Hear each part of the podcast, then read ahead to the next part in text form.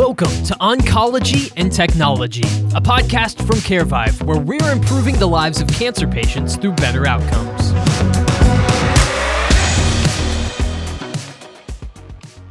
Hello, and welcome to this episode of Oncology and Technology, brought to you by CareVive.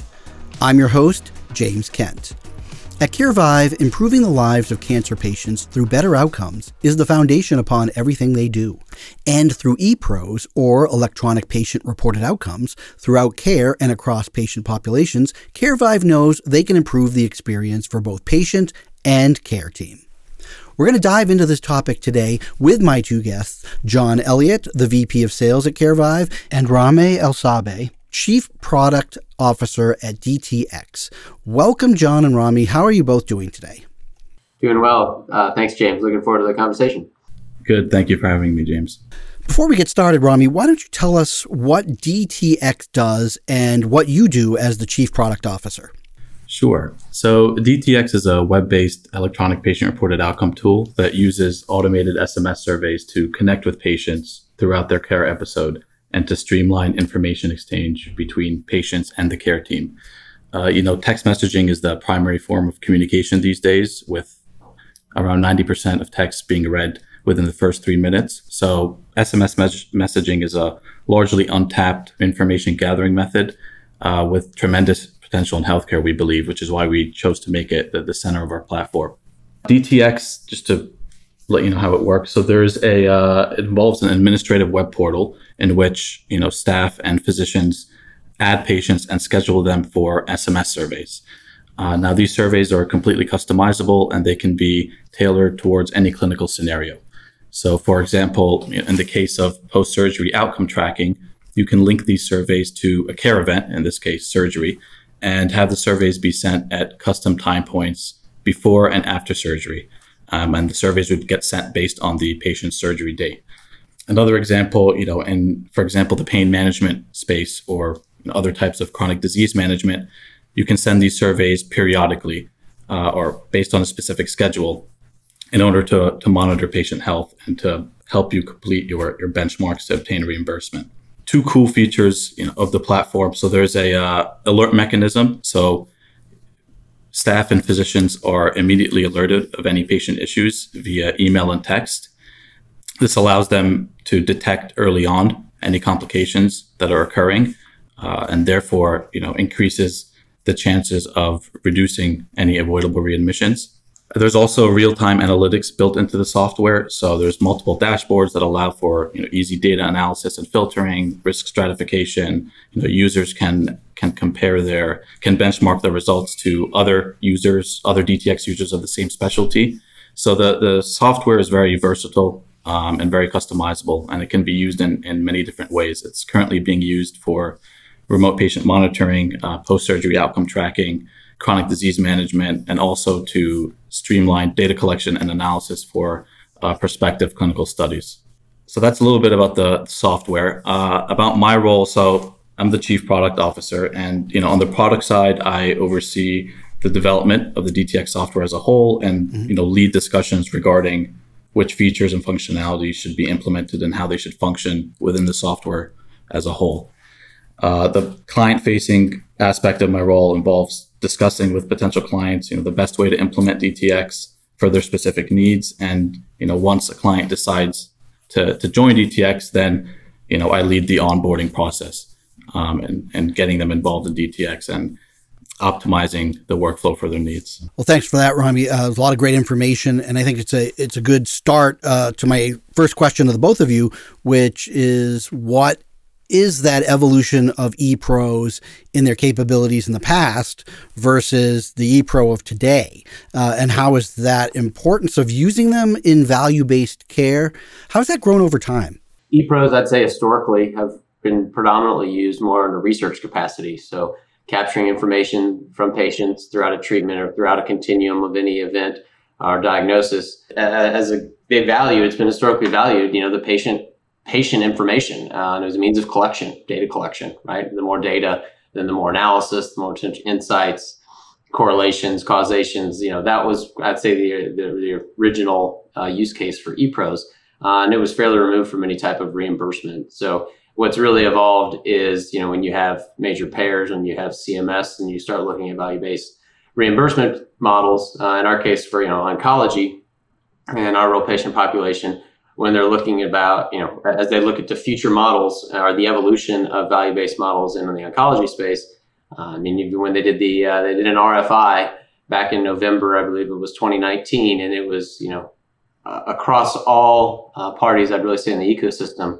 there was strong advocacy for uh, ePROs, uh, the mm-hmm. value of being able to have this engagement and capture information throughout treatment. And in oncology, it's particularly uh, important just because the acuity uh, can be so high, and the range uh, between consults or between infusions, that this continuous engagement and the feedback is, is really been, I'd say, it's not disputed across any of the parties, you know, the value of having this continuous engagement uh, through ePROs. So we start to see it in what's going to be the next phase of uh, value-based reimbursement in oncology. The details have not been specified yet. We look forward to that being released uh, here in early twenty twenty-two. It, it was originally going to be twenty twenty-one and it pushed, uh, but we do know, uh, there's no question ePROs will be a strong variable in, in the structure of that plan.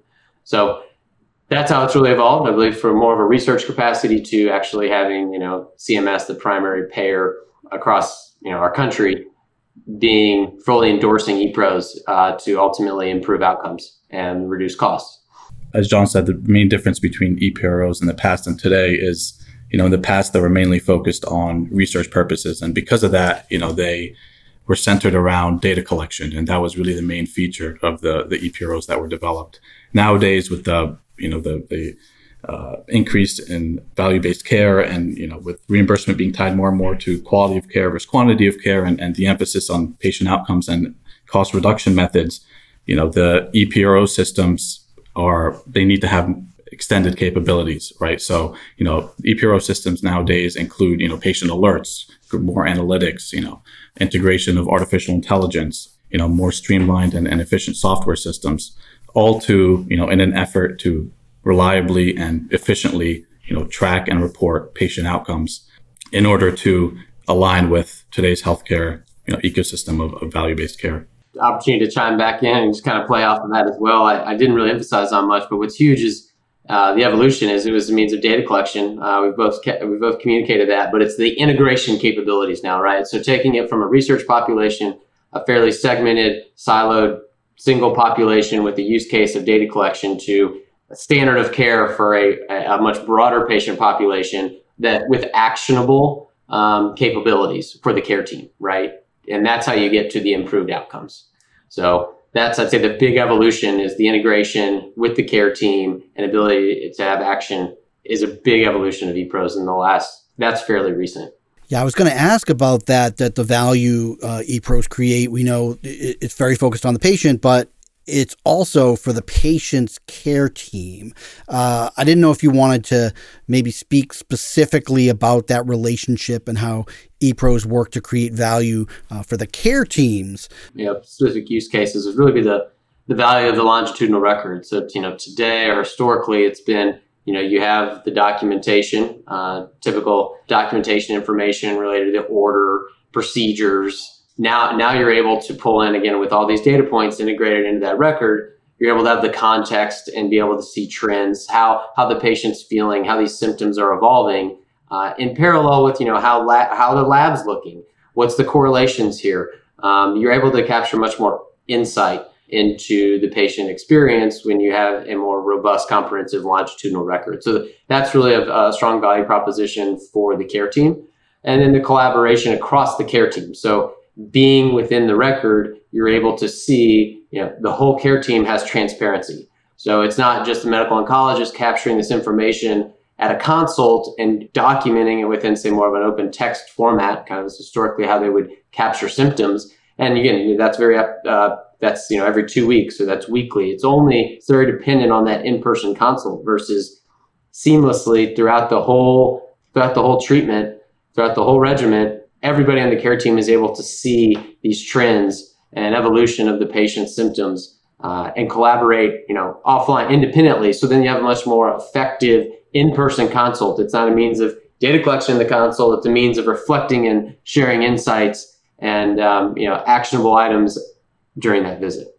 You know, so so tying into what, what John said, you know, the, the ePROs, what they allow is is, you know, data collection in the absence of an office visit, right? So as John said, you know, you're collecting that data before the patient gets to the office or even in place of the patient getting to the office, which allows you, you know, for the for the case where the patient never comes to the office, it still allows you to track the patient's health, right? It still allows you to monitor that, that patient's outcomes. Um, and then when they come to the office, if they come to the office, you know, you have that information handy and ready, and then you can use it to make a, a more informed decision related to their care. And I think another value to the care team of ePROs is, you know, we talked about large-scale data collection and, and the longitudinal record and what that can do. But also, I think, you know, timely data collection, being able to collect large amounts of data in a timely fashion, because that, you know, that can lead to, as I touched upon earlier, you know, early detection of any patient issues and complications, right? It allows you to intervene faster if there's a, if there's a problem, um, which ultimately leads to better care, better patient health, and, you know, down the line, you know, reduce direct and indirect cost, right? Whether that's, you know, less readmissions to the hospital, or, you know, patient returning to work sooner because they're in better health, because you monitored them quicker, you found out about an issue quicker. I think it, the two big ones is it's large-scale data collection over time, so that longitudinal record, and then, you know, timely data collection, right? So being able to act on that data uh, faster than you than you normally would be able to. Of course, all of this only works if uh, patients are utilizing the ePROs and keeping up with the providing of data into the system. Is that something that patients find easy to do, or are there challenges for patients there? You know, adoption is certainly key, right? With any technology and just the quick evolution and churn of technology in healthcare, that's one of the first questions that always comes up, right? Care teams are not going to be endorsed and, and really see the value if they're skeptical of the patient adopting it, right? Uh, all the value we speak to is certainly dependent on the patient's participation and adoption. So there are certain things when it comes down to the actual implementation science. There are things that you have to, when it comes down as easy as just traditional change management, right? What are the expectations you're setting? What are the tools you're providing to help uh, all users adapt this change? So it comes down to simplicity, trying to make this as intuitive, understanding and communicating the value. Uh, write a diagnosis in the case of oncology. Write a diagnosis. This is a tool. This is our means of remaining connected throughout treatment. There is someone on the other end of the line. You are being heard. This makes a difference. This is more effective than a triage, a phone triage line, the more traditional or historic means of sharing, you know, severe symptoms.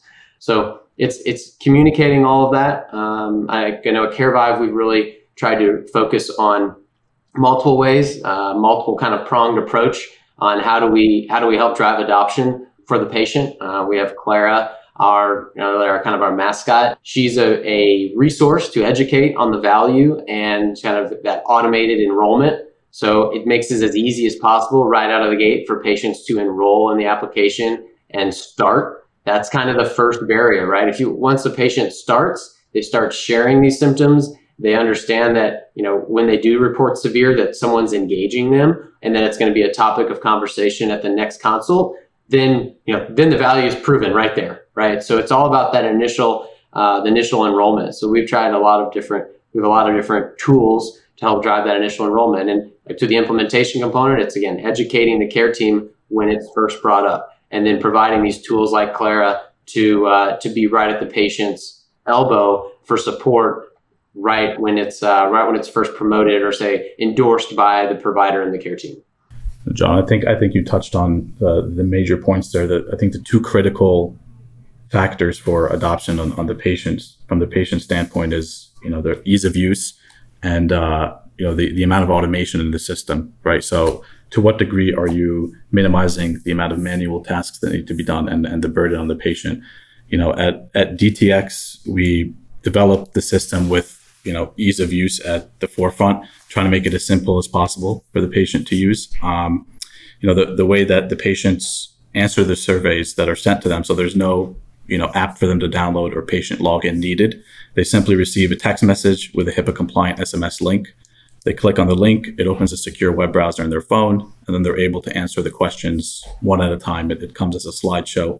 At the end, they submit their answers, and all that data backfills into a secure web portal for viewing and analysis. So it reduces what the patient needs to do, the steps that they need to take in order to provide that data that you want to eventually take action on and, and use for insights. And I think, you know, also from the care team perspective, you know, of course, ease of use is, is critical in terms of the, the software and how intuitive it is to use.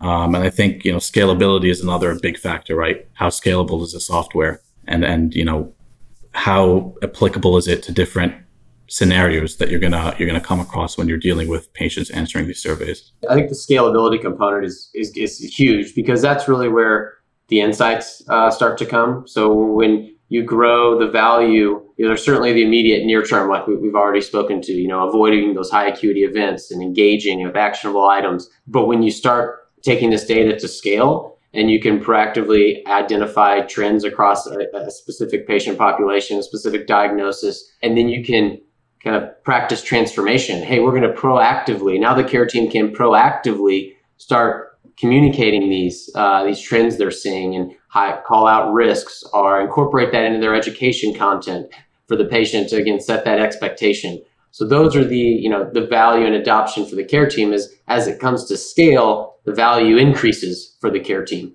right? Beyond just right. intercepting, uh, you know, a high acuity event. So do you feel comfortable saying that y- you feel we're at a point where we're able to collect that data at scale, or are there still any existing challenges out there? So I think from an industry perspective, uh, we're fortunate in that, you know, the consumer saying, being the, the patient, uh, that, that folks, even COVID has certainly expedited this. You know, the expectation yeah. of the patient has changed and how, how they engage the care team. I'd say it's become more of an expectation that you can have this texting communication or a patient portal, right? The, the, the whole consumerism idea has been expedited, uh, and that's becoming more of the expectation. So that certainly goes to the benefit of ePROs, right? So that, that's a mechanism uh, that falls aligned with the whole consumerism idea. The, the other component I would say is that security, right? So historically, you think of historical barriers. I don't want to share my community. I don't want to talk on my phone with, right.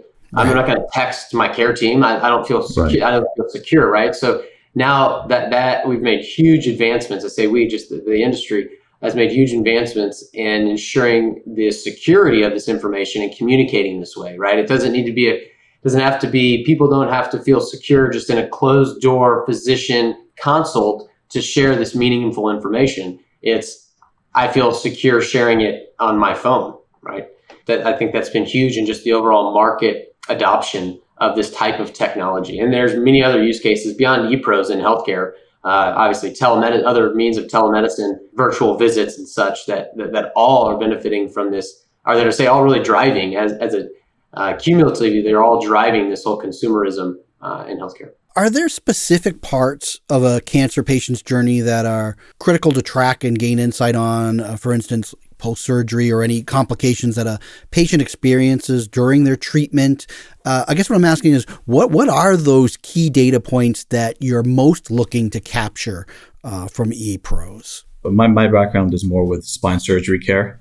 So, you know, in terms of the, the spine world, important metrics to collect with ePROs, you know, include complications immediately post-surgery, right? So you have, you know, the global surgical post-op period, zero to ninety days. So three months out, you know, complications that have occurred, especially within the first week, but, you know, within that three months um, is critical to, to collect, right? That's the, that goes back to my earlier, you know, discussion regarding early intervention for these complications. You know, you want to be able to pick them up as early as possible um, and try to avoid, you know, possible readmissions and any reoperations, because that is a, you know, a, a huge cost on the healthcare system. And of course, it's, you know, it affects the patient's more morbidity in, in a negative way.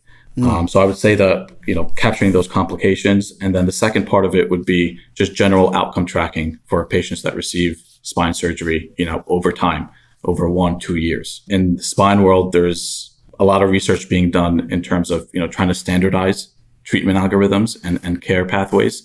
Uh, there's a lot of different ways that you can treat a spine surgical patient currently, a lot of variability and a lot of debate as to what is the most effective treatment. It's gaining in importance, the need to, you know, streamline that treatment for spine patients, standardize treatment for spine patients, you know, reduce that variability, reduce that error. And in order to do so, you know, you need large amounts of data, right? You need large amounts of accurate, reliable data. Um, and so I think from a spine surgery perspective, ePROs come into play that way in terms of collect, you know, collecting complications, acting early on them, and then for the just the general outcomes, being able to track them in a reliable and, and effective way, and then being able to look at them afterwards and, and, you know, act on them. And John, how about on the oncology side? Yes, in the oncology space, it's all about frailty. It's all about quality of life. Morbidity certainly is part of it.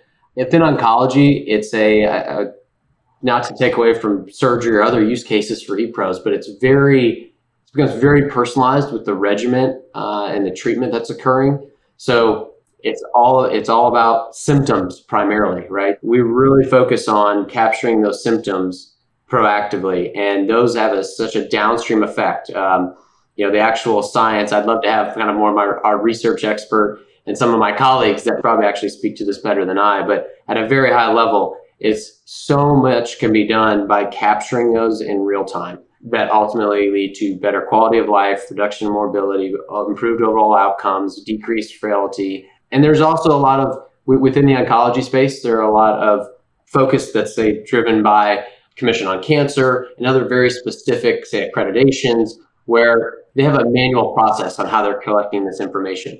This means of connectivity, we're focused on symptoms, but it's also a way of capturing this other information that are, say, requirements for accreditations today. So this continuous engagement and connectivity changes how they're capturing, you know, again, adds efficiencies to the consult. So this could have tied this into a previous question, right? So what's the impact on the care team? Instead of asking some of these uh, required required questions in a consult, they're able to ask them through, you know, the ePROs engagement. They're able to incorporate these questions in their tool versus in person.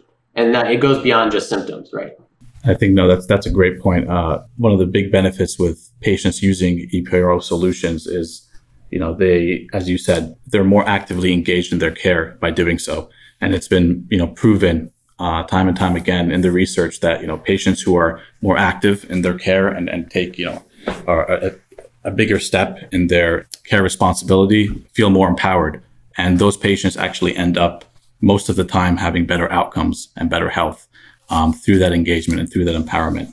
So that's that's a that's a great point, John, that you brought up. I think the active patient engagement is a is a big big benefit of patients using the ePRO systems. Well, John and Rami, we've covered a lot of ground today, uh, but before we end our time, uh, is there anything else that you'd like to leave a listener with on the topic of ePROs across the patient experience? Yeah, I would I would say, you know, the ePROs are are important today, and they're going to become even more important given the, the healthcare ecosystem and the push towards value-based care um, that's continuing to happen and that will happen. And so it's it's it's something that, you know, is important, will continue to be important, and collecting data through ePROs works. It's something that works. You know, with with D T X, the, the clients that have used D T X, you know, so far, they've seen a one hundred percent increase in their data cap- capture rate and, you know, a two-third reduction in the time spent collecting and analyzing the data.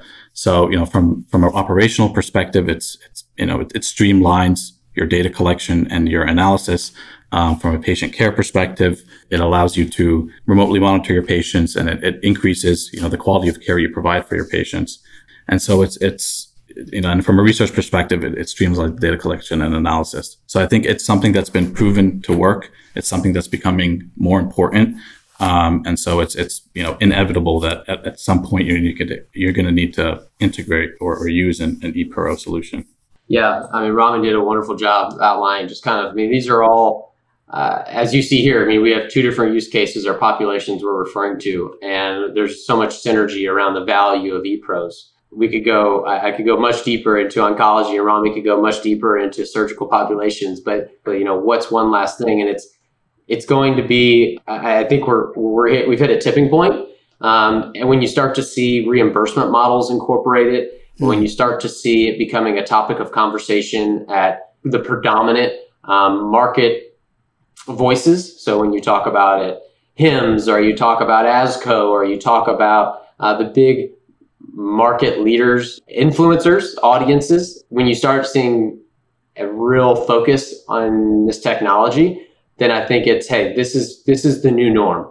And for those that are on the front edge, they start to become more acquainted and understanding, you know, when we start having these tools and they're starting to get these insights, they will reap the benefit earlier. So whether that's from a patient perspective or that's from a care team perspective, those that I, I believe that those that are jumping on board and adopting this sooner than later will reap the benefit sooner than later. I feel confident in saying that. So it's a, there's always going to be barriers. I'll be the first to say that as well, right? You kind of have the, the early adopters, the naysayers, and then the, the followers. The, the naysayers, meaning kind of falling in the middle, like they're going to have questions. They're not the first, but they're not the last. And then you have the followers being the last. So there, there's like any product or any type of innovation, you're going to have that those segments.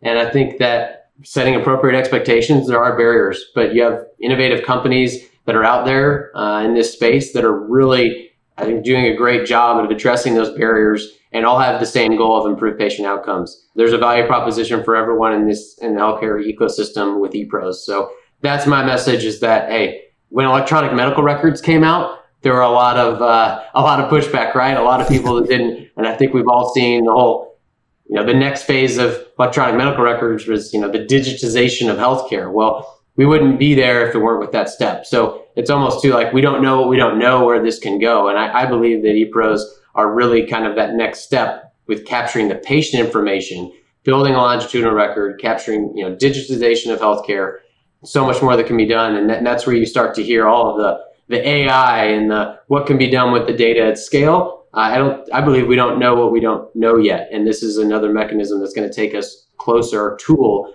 that will take us all closer, and we'll all reap the benefits. Excellent stuff. John Elliott, the V P of Sales at CareVive, and Rami Elsabe, Chief Product Officer at D T X. I want to thank you both for your time and insights today. If folks want to get in touch with CareVive and D T X, where's the best place for them to go? Yeah, for CareVive, love for you. You can, you can always come to our website, care vive dot com. Uh, we have a fairly strong social media presence on LinkedIn. We're always trying to keep our uh, the market up to date on our latest findings, um, client success. You can always find us there. You can always reach out to John Elliott directly through our website.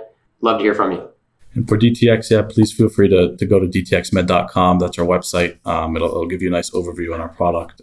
And, you know, for anything else, please reach out to, to me at rami at d t x med dot com. Um, and I'll, I'll be happy to answer any questions and, and send you some more material. John and Rami, thanks again. Thank you, James. Thank you, James. And thank you for tuning in to this episode of Oncology and Technology, brought to you by CareVive. If you're looking for more episodes, make sure to subscribe to our show on Apple Podcasts or Spotify, and stay tuned for more great content coming your way. But until next time, this is James Kent saying, let's talk again soon.